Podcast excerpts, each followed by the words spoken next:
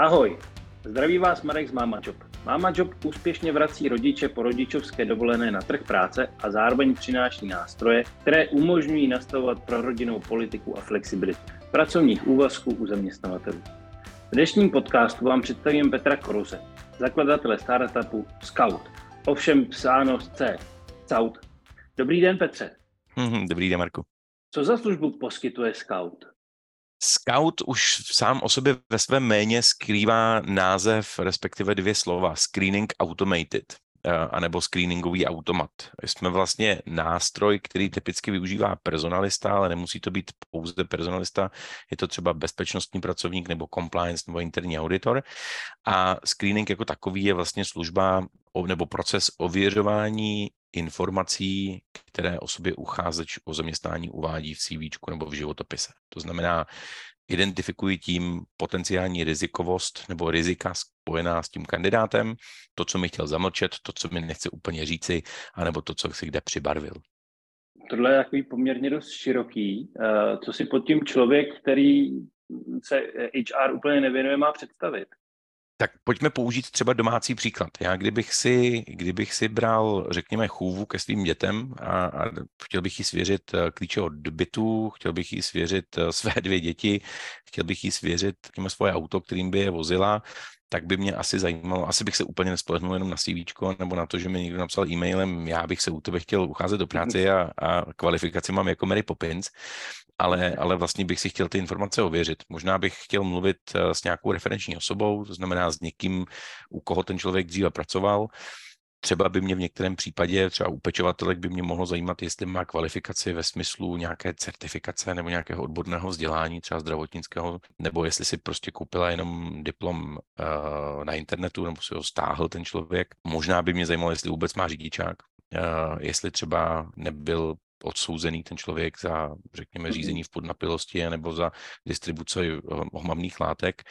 A je toho vlastně spousta, co mě může zajímat. A ten princip z mého pohledu je hlavně o tom nespolehat se na to, že člověk je upřímný a že mu musím věřit, anebo na druhou stranu, že nefér je se neptát, protože myslím si, že přesně na tom domácím uh, příkladu jde krásně vidět, že když nám na tom opravdu záleží, tak se ptáme, ale často to přehlížíme, uh, zejména v tom zaměstnání, právě protože třeba těch pozic nebo těch lidí, těch dobrých kandidátů je málo a nechceme je odstrašit. Ale myslím si, že dobrá firma si vybírá dobré lidi a dobré lidi se vybírají a není to o tom, že bychom je někde naháněli, ale, ale je to taky o tom, že, se, že, že dbáme dostatečné nebo důkladné péče, že opravdu vybíráme ty kvalitní a myslím si, že k tomu to, to prověřování nebo ověřování a ne, ne slepé dbání nebo respektive slepě doufání v to, že ten člověk řekl opravdu pravdu a nic nezamlčel, tak k tomu prostě patří. Co vás vlastně, co stojí za tím příběhem vzniku, vzniku skauta? Co vás k tomu přimělo? Já eh, jsem posledních 20 let v Čechách působil vlastně na pozicích, eh, různě, různých manažerských pozicích, eh, zejména v oblasti bezpečnosti a, a řízení rizik, ať už pro bankovní sektor nebo v poradenství. Posledních 10 let jsem vlastně i, i vedl svoji vlastní konzultační, velmi úspěšnou malou konzultační firmu, která se soustředila na, řekněme, takzvané compliance poradenství, to znamená, jak nastavit pravidla uvnitř firm, a jak je, jak je, jak monitorovat nebo kontrolovat jejich dodržování, ne vymáhat, ale kontrolovat eh, je to dodržování těch pravidel. A k tomu samozřejmě patří, patří právě třeba náborový proces a vůbec řízení personálních rizik, protože eh, co si budeme povídat, eh, stroje sami o sobě podvádět neumí. On, on někdo stejně musí naprogramovat k tomu, aby podváděli. Stejně tak nebo respektive doufejme, že nejsme ještě tak daleko, aby umělá inteligence si sama na sobě mohla, nebo sama o sobě mohla rozhodnout, že, že začne podvádět, ale typicky je to někdo, nějaký lidský element, který uh, i tu mašinu naprogramuje, anebo nastupuje do práce přímo s tím úmyslem toho zaměstnavatele podvést. A já jsem tohle viděl v mnoha případech. Eh, viděl jsem to ať už eh, v bankovnictví, ať už právě, řekněme, i v, u, u jiných klientů, se kterými jsme dlouhodobě spolupracovali. A každý ten, eh, každý ten osobní příběh má za sebou, nebo respektive každý ten podvod, nebo řekněme ten úmyslný trestný čin, ať už to byl jakýkoliv, kterého se někdo dopustil od krádeže přes nevěru, přes krádež dat nebo únik citlivých informací, tak každý za sebou měl nějaký, nějaký životní příběh někoho. To znamená něco, co ho motivovalo k tomu vlastně toho obrátit se proti tomu svému zaměstnavateli a podvést toho, řekněme, ukrást peníze nebo ukrást klienty. A ve valné většině případů bylo vidět, že se tomu dalo zabránit, že akorát stačilo to, aby se ten zaměstnavatel trošku pečoval o to, kdo má přístup k informacím, kdo má přístup k penězům v trezoru a podobně. Myslím si, že krásným příkladem tohoto charakteru je, je zlotěj století, známý František Procházka, mhm. eh, který z počítárny peněz ukradl, tuším, že asi přes 600 nebo 700 milionů korun. Mhm bez, bez násilí, bez ničeho, prostě mu byla svěřená hotovost v počítárně, on si ji naložil do svého auta a odjel s ní, nebo respektive se s tím komplicem. Dodnes je na útěku a, a dodnes nevíme, kde je. Nicméně hezkým příběhem je to, že on předtím, než nastoupil do téhle bezpečnostní agentury, tak pracoval ve směnárně v Kaprově ulici, kde skoro okolností sídlíme i my se scoutem a e, byl, byl propuštěn ze směnárny, protože byl podezřelý jako jeden ze dvou podezřelých e, ze pronevěry dvou milionů korun z trezoru. A nicméně o dva měsíce později nastoupil do, do té počítárny peněz, respektive do té bezpečnostní agentury. Vždycky s nadsázkou říkám, že e, zloději století se dalo zabránit jedním telefonem do směnárny a zeptání se na reference. Ale ono je to, ono je to krásný příklad toho, že těm lidem to prostě bude procházet, nebo ne těm lidem, ono obecně. Prostě uh, lidé, zoufalí lidé dělají zoufalé činy, ale dá se jim zabránit právě tím, že se o tom dozvíme nebo že se na ty věci zeptáme. Ono je to často jenom to, že zneužijí nějakého, nějaké své příležitosti a tu příležitost my můžeme omezit. A to se snažíme udělat se scoutem, dát personalistům a nejen těm personalistům nástroj k identifikaci těch potenciálních rizik a pak už je to samozřejmě opět na nich, jak se s tím popasují. Tady nabízíte teda nějaký eh, konkrétní nástroj, ale zeptám se v rámci HR světa u nás v republice, jak fungují reference? Využívají personalisté toho, že si zavolají na posledního zaměstnavatele nebo na předcházejícího zaměstnavatele? Já si myslím, že ano. A, a zrovna reference jsou věc, která si myslím, že je poměrně častá a, a velmi dobře zpracovávaná. Dokonce, když, když bych to trošku odlehčil, tak řeknu, že je to služba, kterou my třeba principiálně nechceme dělat, protože je strašně časově náročná a, a je to takový, je, je, je, je to, já si myslím, že tohle dělají personalisti skvěle když už to dělají, tak většinou, jako kdo je lepší odborník, oni vědí přesně, jakou má, jaký má mít ten člověk charakter, co potřebují za zkušenosti, uh, jaký má být osobnostně a podobně. Takže v tomhle já jsem rád, když to personalisté dělají sami. My se jim naopak snažíme, i byť to nabízíme, takže jsme schopni to udělat a máme klienty, pro které uh, to v rámci scoutu zpracováváme také. Na druhou stranu, to, kde je silná stránka scoutu, je právě například sběr takových těch nudných nebo až moc detailních informací typu obchodní rejstříky a registry a, a, a hmm. insolvenční registry a dlužnické databáze a podobně, kde když si představíte, že by personalista měl mít otevřených 20 oken vedle sebe a do každého zadávat jméno, příjmení, datum narození na každého jednoho kandidáta a teď ještě vyhodnocovat tu rizikovost a ten potenciální dopad a jestli mi o tom ten kandidát řekl a podobně, tak tohle je to, co se snažíme zautomatizovat, nebo snažíme. To, tohle je to, co automatizujeme a kde si myslím, že máme tu největší přidanou hodnotu. A pak jsou to samozřejmě detailnější nástroje nad tím typu identifikace padělaných dokladů nebo, nebo ověření identity mm-hmm. toho kandidáta, jestli on je opravdu on, jestli ten doklad, který předložil při vlastně do naší aplikace, který ukázal, tak jako kdybych, kdyby si otevíral online bankovní účet, tak jestli ty doklady jsou jeho, jestli nejsou padělané, jestli ne, neprochází nějakými databázemi, jestli ten člověk není na, řekněme, sankčních seznamech nebo v databázích pátrání po osobách, protože se třeba vyhýbá nástupu trestu. Takže to, co ten typický personalista není detektiv. Eh, takže tu personální agendu si má zpracovávat on a scout chce být nejlepším přítelem. Já vždycky říkám, že eh, zkrátka eh, naší služby je PES, Pre-Employment Screening, že PES je nejlepší přítel personalisty.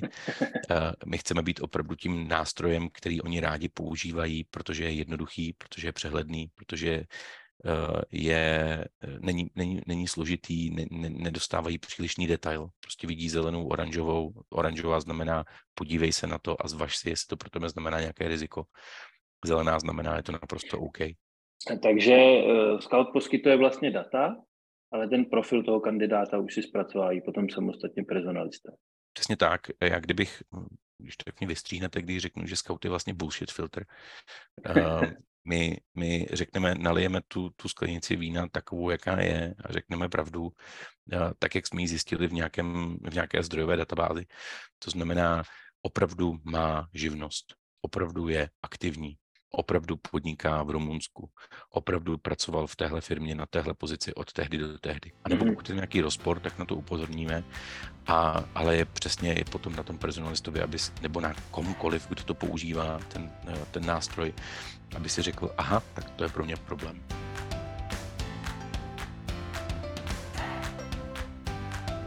Jste na začátku dával příklad, když si, že byste si objednával chůvu pro své děti. Může vaší službu využít i jako soukromá osoba? Vlastně třeba za tímhle účelem? Komplikovaná otázka. Uh, ano, pokud má oprávněný zájem, to znamená, pakliže je v roli zaměstnavatele nebo dostane se do role zaměstnavatele mm. a má souhlas s tím, aby toho kandidáta nebo toho člověka scoutu ověřil, to znamená získali si, a to je jeho odpovědnost, to není naše odpovědnost.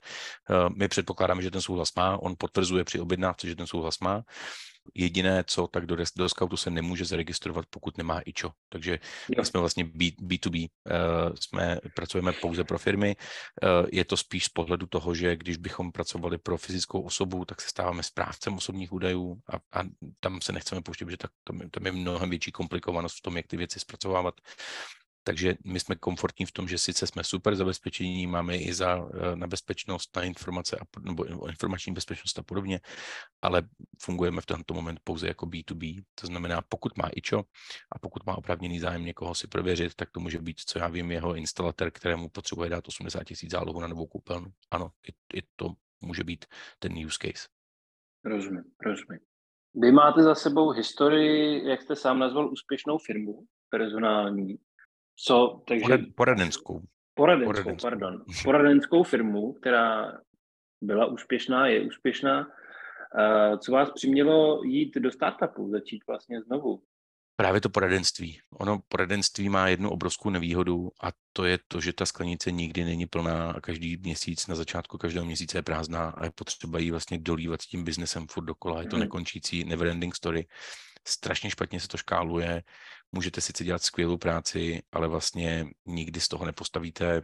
Eh, já jsem se, já jsem, budoval jsem něco, co jsem chtěl předat svým dětem, ale zároveň jsem budoval něco, kde vím, že kdybych na 14 dní, na měsíc, na tři měsíce odpadl, protože bych prostě byl nemocný nebo měl nějaký úraz, tak, tak ta firma bude pokračovat bez mě. A to, to dneska splňuje i ta moje původní firma Screening Solutions.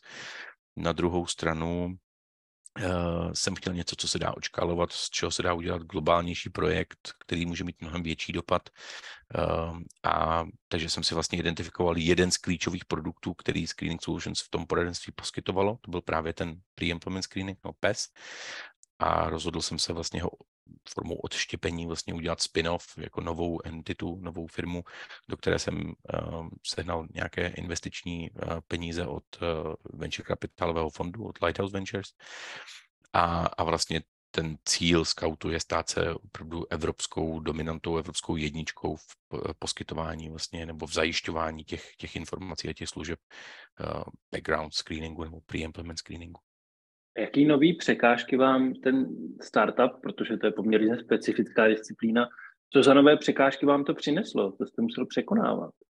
Já myslím, že největší je takový do jisté míry kulturní šok v tom, že eh, když budujete svoji vlastní firmu, budujete ji trošku jinak, budujete ji opatrně, budujete ji, řekněme, s rozmyslem, cashflow, eh, vůbec jakoby ta, ta, ten, ta strategie toho fungování je trošku jiná versus to, když na vás je, a ne, že by to byl tlak od investora, ale obecně se vlastně očekává od startupu, že rychle naškálujete, že obrovsky vyrostete, že z vás bude příští rohlík, což je super.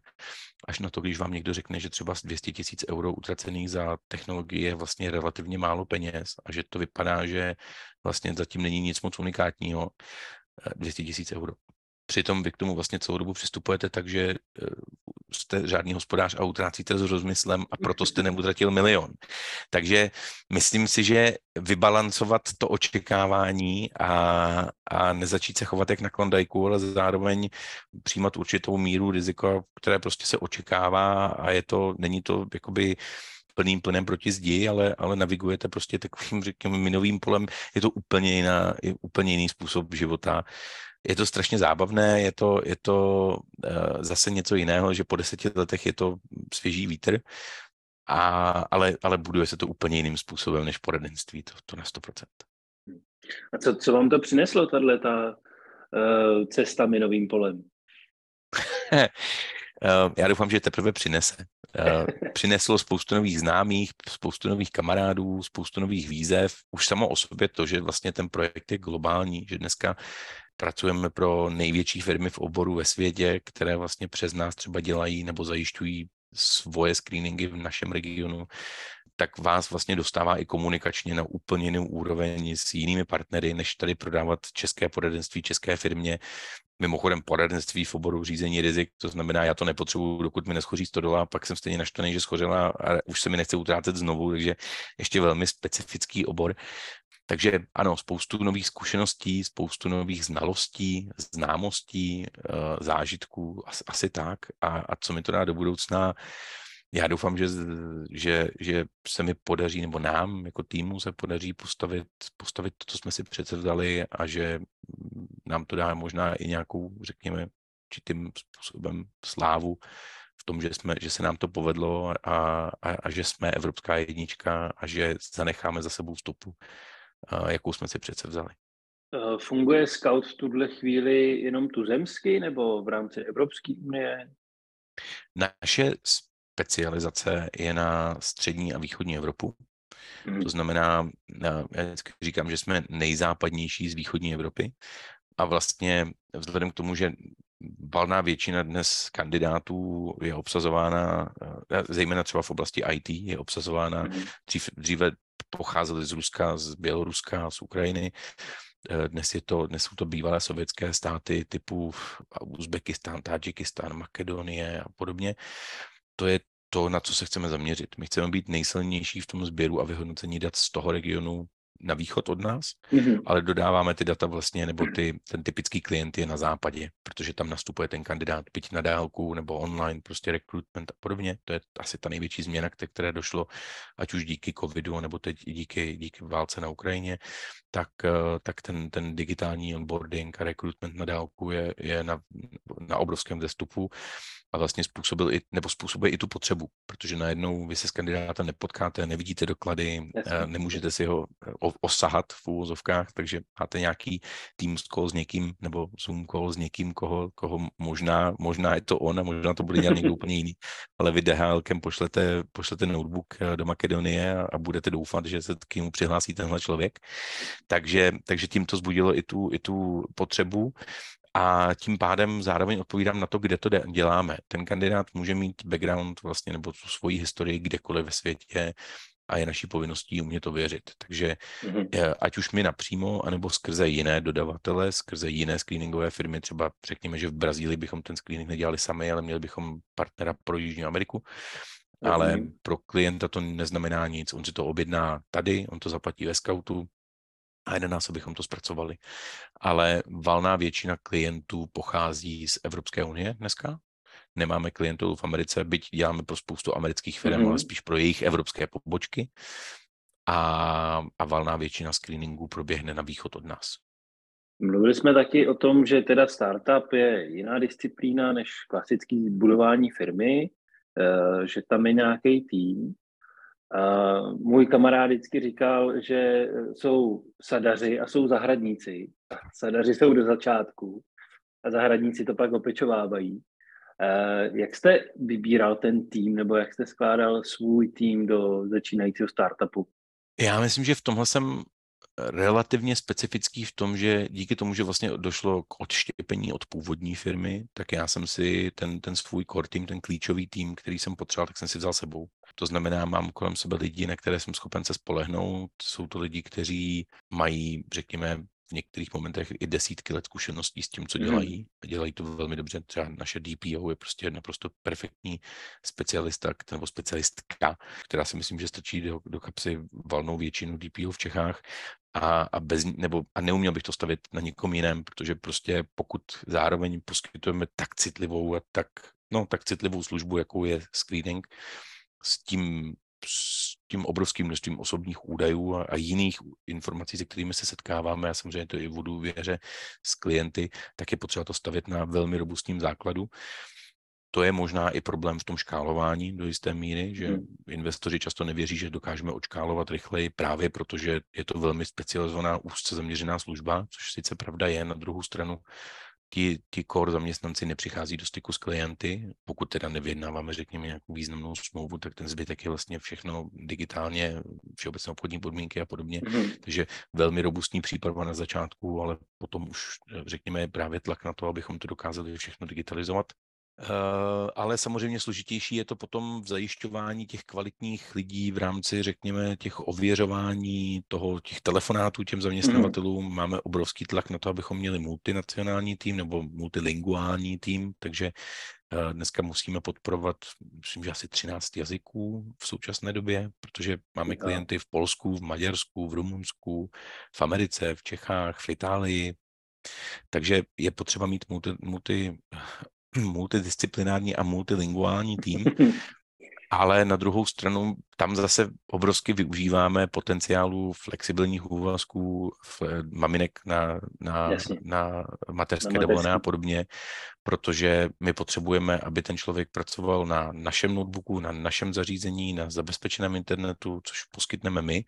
Na druhou mm-hmm. stranu, jestli si maminka nebo tatínek eh, dá sluchátka takhle v, v kanceláři jako já, nebo jestli, jestli si to dá doma někde, kde je klid a může ty pohovory nebo ty rozhovory nebo ty informace prostě vytěžovat od někud, tak to samozřejmě udělat může a, a nám to významně vyhovuje a hrozně ulehčuje práci a nemůžeme si, na to, nemůžeme si to vynachválit.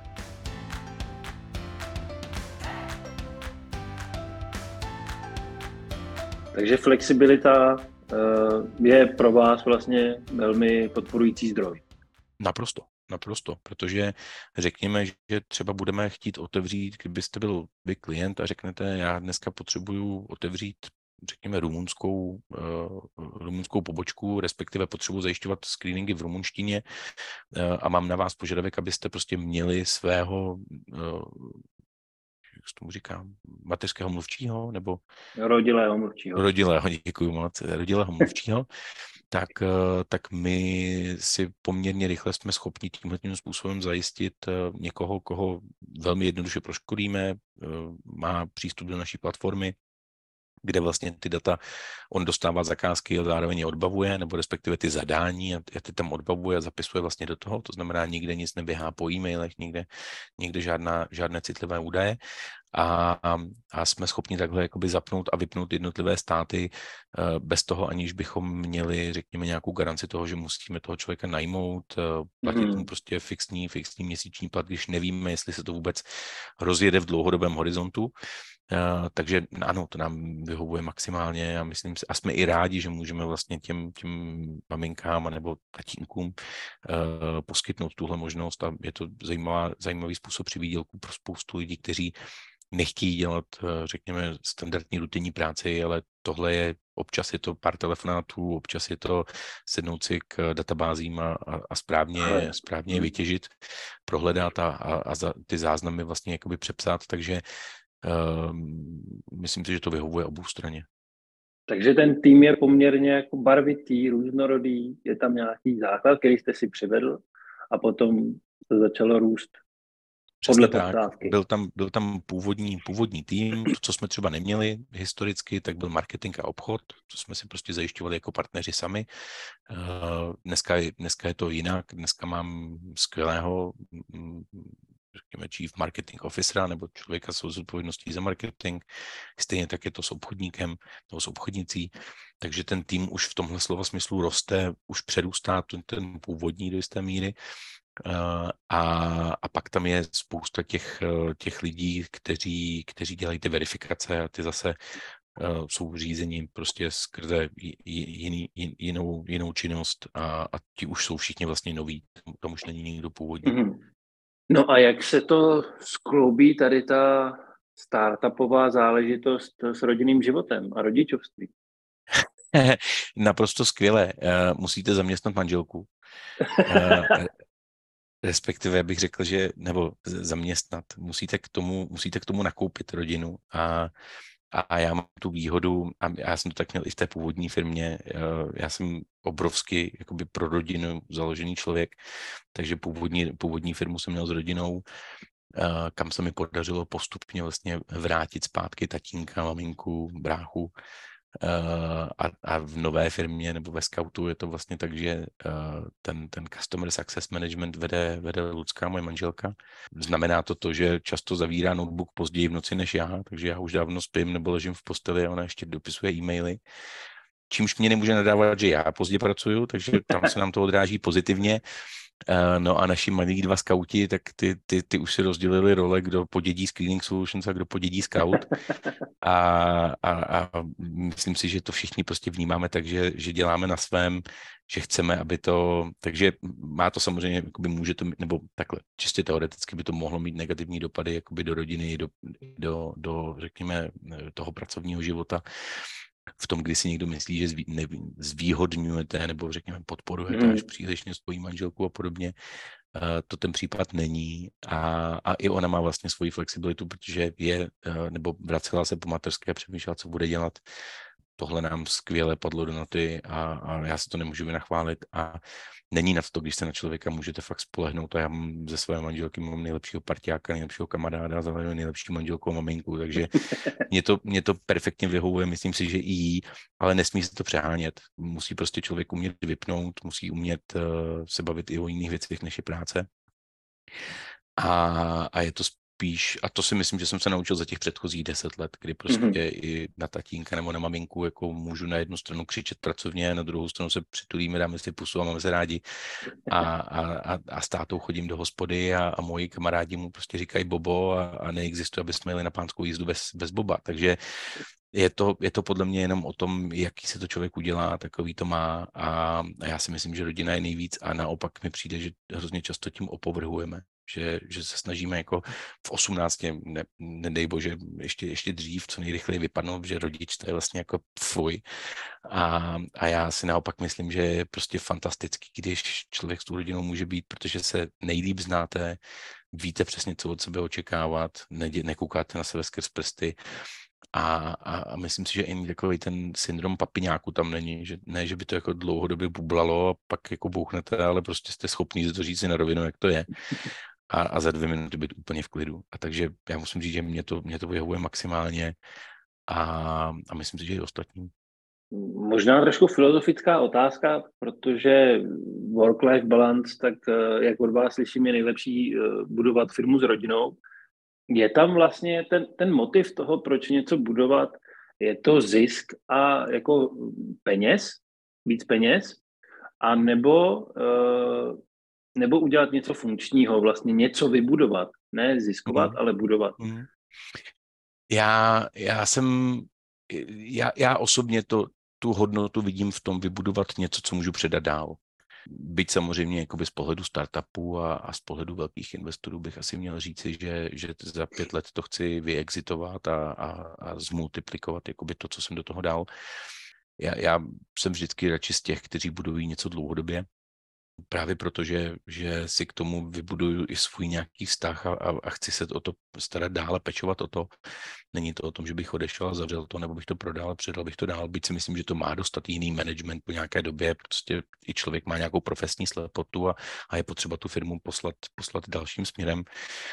Jestli to člověk dělá kvůli zisku nebo ne, upřímně řečeno, asi by bylo škoda uh, podnikat bez toho, aniž by tvořil člověk zisk. To znamená, jakoby má to zaplatit složenky, má to zaplatit hezké dovolené, uh, má to zaplatit, nebo respektive má to umožnit rodině užít si to, co obětovala zase na druhou stranu tomu. To znamená, ať už to může tatínka neviděli, nebo maminku neviděli, nebo že se prostě nejede na dovolené, Eh, tak v tomhle slova smyslu si myslím, že to samozřejmě má plnit svůj účel a to podnikání má jediný účel tvořit zisk. A já jsem šťastný, když to rodině umožní, když to mě umožní zaplatit eh, dětem dobré školy, eh, umožnit jim vidět svět, cestovat, ale že bych musel mít milion korun měsíčně zisk. Já jsem si nikdy historicky přece vzal, že to co, to, co dělám, primární pro mě je řídit si svůj vlastní čas a svůj vlastní osud, mhm. protože pak nemůžu zadávat nikomu jinému za to, že mi nedal příležitost. Já tu příležitost mám, mám to pevně v rukách a, a kormidluju se tím rozbouřeným mořem sám a, a to mi vyhovuje, to, že mi nikdo neříká, co mám dělat, ale dělám to s nějakým svědomím a vědomím toho, jak to chci dělat. Hrozně často si nabiju hubu, což je správně, to je tak škola, taky říkám často, že jako podnikání je nejdražší a nejlepší MBA, eh, které člověk může mít. A, a pak samozřejmě, a, a, a k tomu se přidává kovářova kobila. I já občas udělám špatný nábor, nebo, nebo si vyberu špatného partiáka, to je ta škola života, kterou si člověk přijde nebo projde. Ale v tom pozitivním slova smyslu je to právě to, že sbíráte ty zkušenosti. Já bych rád, abych, řekněme, posledních třeba 30 let svého života pak mohl cestovat a užívat si a, a poznávat ty věci, které by mě teďka možná ani nebavily, protože bych radši seděl hmm. u stolu a, a pracoval. Ale až mi děti půjdou na vejšku a, nebo na vysokou a, a nebo budou dělat, co budou chtít, ať, ať je to cokoliv, tak v tu chvilku bych se s Ludskou chtěl sebrat a začít cestovat a poznávat svět a číst knížky a dát si někde na pláži doutník, ale asi až v ten moment mě to bude bavit, teď by mě to asi úplně nebavilo, nebo takhle, cestování mě baví, ale, ale válet se na pláži by mě úplně nebavilo a nenaplňovalo. To si myslím, že ještě přijde. Mm, Scout nabízí flexibilitu, o tom jsme mluvili. Teď mluvíme o nějakém uh, work-life balance uh, životě. Jak by za vás měl zaměstnavatel podpořit právě tady tu oblast u svých zaměstnanců? Já můžu popsat, jak na to koukám sám. Mně upřímně řečeno, pokud si člověk udělá svoji práci, na kterou jsme dohodnutí, tak eh, je mi úplně jedno, odkud to dělá, pokud, pokud to dělá, pokud nemusím mhm. urgovat, pokud nemusím uhánět. Um, práci, v práci máme fotbálek, PlayStation, když si někdo přivede děti, ať si je přivede, zbytek tam chodí se psem. Uh, je, je, když někdo potřebuje volno, tak si ho prostě vezme, byť máme jakoby zákonem předepsaných x týdnů dovolené, prostě když někdo řekne, beru si dovolenou, budu s dětma, tak ať je. Nesmí to být poznat na, na, na tom negativně, to nesmí mít na dopad na jeho práci. Hmm. Ale, takže, ale ano. Takže důvěra a zodpovědnost vlastně na straně, na obou stranách na, na obou stranách, my, já to nepřeháním, na druhou stranu je pravda, že prostě já si spoustu e-mailů a podobně oddělám večer, večer prostě z postele, když už jako člověk je po sprše a, a ještě si přečte prostě e-maily. A to neznamená, že já bych svoje zaměstnance nebo partiáky prudil tím, že jim jako v noci posílám e-maily a chci, já od nich neočekávám odpověď, mm-hmm. ale já se je odbavím tehdy. A oni, ať, si, ať si je zase odbaví, kdy jim to vyhovuje a pošlou mi je zpátky, to, že někdo chodí sportovat, to, že někdo prostě chodí na tréninky během oběda, nebo naopak, je, je to prostě čistě, čistě jejich věc, jejich práce, jejich rozhodnutí a jejich zodpovědnost, ale pak je tam právě důležitá ta zodpovědnost. Petře, poslední otázka na závěr. Jak vám dávají smysl naše projekty Máma Jobu a Flexi úvazku? Naprosto. Uh, obrovský, obrovský smysl a hrozně pozitivně kvituju. Já myslím, že za prvé je potřeba, zejména u velkých zaměstnavatelů, já jsem třeba jakoby lokalitou bydlím u Mladé Boleslavy, respektive Bernádek nad Jizerou, což je prostě obrovský automotiv uh, region, uh, kde je přesně vidět, že jede se na tři, na čtyři směny, uh, všichni jsou jakoby kompletně odeznáni tomuhle. Dokážu si představit, že může být poměrně složité vracet se, vracet se do, do takového zaměstnání. Eh, ta osvěta je, je v tomhle prostě hrozně důležitá a je super, že, že Mama Job eh, v tomhle slova smyslu dělá tu osvětu u těch zaměstnavatelů. Eh, stejně tak, stejně tak flexi úvazky, jak, jak jsem říkal, pro nás je to, i pro nás je to prostě obrovská součást práce, vůbec našeho úspěchu stojí přesně na flexibilním práci, na flexi úvazcích našich klíčových lidí. Takže za mě, za mě chválihodná, chválihodná aktivita a určitě skvělé, skvělé uh, projekty. A úplně poslední otázka. Eh, v čem vidíte budoucnost personalistiky? A já bych se hrozně obával toho, a to tam, tam mám asi spíš strach než budouc, než, než jakoby vizi, aby to pořád zůstalo personální a osobní, aby, to, aby se to všechno nepřesunulo do dat a do počítačů a hodnocení lidí na nějakých, eh, řekněme, skóre, jakoby jedničky a nuly, protože si myslím, že práce s lidmi je krásná věc a je potřeba tam ten, ten, ten, osobní, ten osobní kontakt ponechat, pokud možno co nejdéle, a ne, aby za nás rozhodovali počítače, byť si možná teďka trošičku ubližuju i v rámci vize scoutu, ale naopak, my říkáme, věnujte se tím lidem, my se postaráme o to, abychom vám dodali ten zbytek, ať se rozhodujete na základě prvých a skutečných informací, ale, ale s těmi lidmi mluvte, komunikujte, výdejte se, pokud to jenom trošku jde, i když chápu, že když firma nabírá 8 tisíc lidí nebo filtruje 8 tisíc profilů měsíčně, že to je složité, ale zase na druhou stranu nepřežeňme to, protože nemůžeme jít kandidátům jenom naproti. Ono pořád je to práce, pořád je to zaměstnání a někdy hold budeme muset přidat více peněz a, a uříznout si z marží, abychom, abychom lidi mohli najmout a ne, že uděláme cokoliv pro to, abychom každému vyšli vstříc, protože pořád je to zaměstnání. A, a tam je potřeba balans na obou dvou stranách, i od toho zaměstnance, i od toho, od toho uh, zaměstnavatele. Takže nepodělat se z toho, ale zase na druhou stranu zůstat realisty a zůstat lidskými. Děkuji mnohokrát, to byl Petr Koros, host dnešního podcastu, zakladatel firmy startupu Scout.cz. Díky moc, mějte Scout. se krásně. Scout.com si dovolím poupravit, a? A, ale, ale jinak, jinak děkuji moc za pozvání a za, za skvělý rozhovor. Díky taky moc, mějte se krásně. Mějte se hezky, díky, nashledanou. Nashledanou.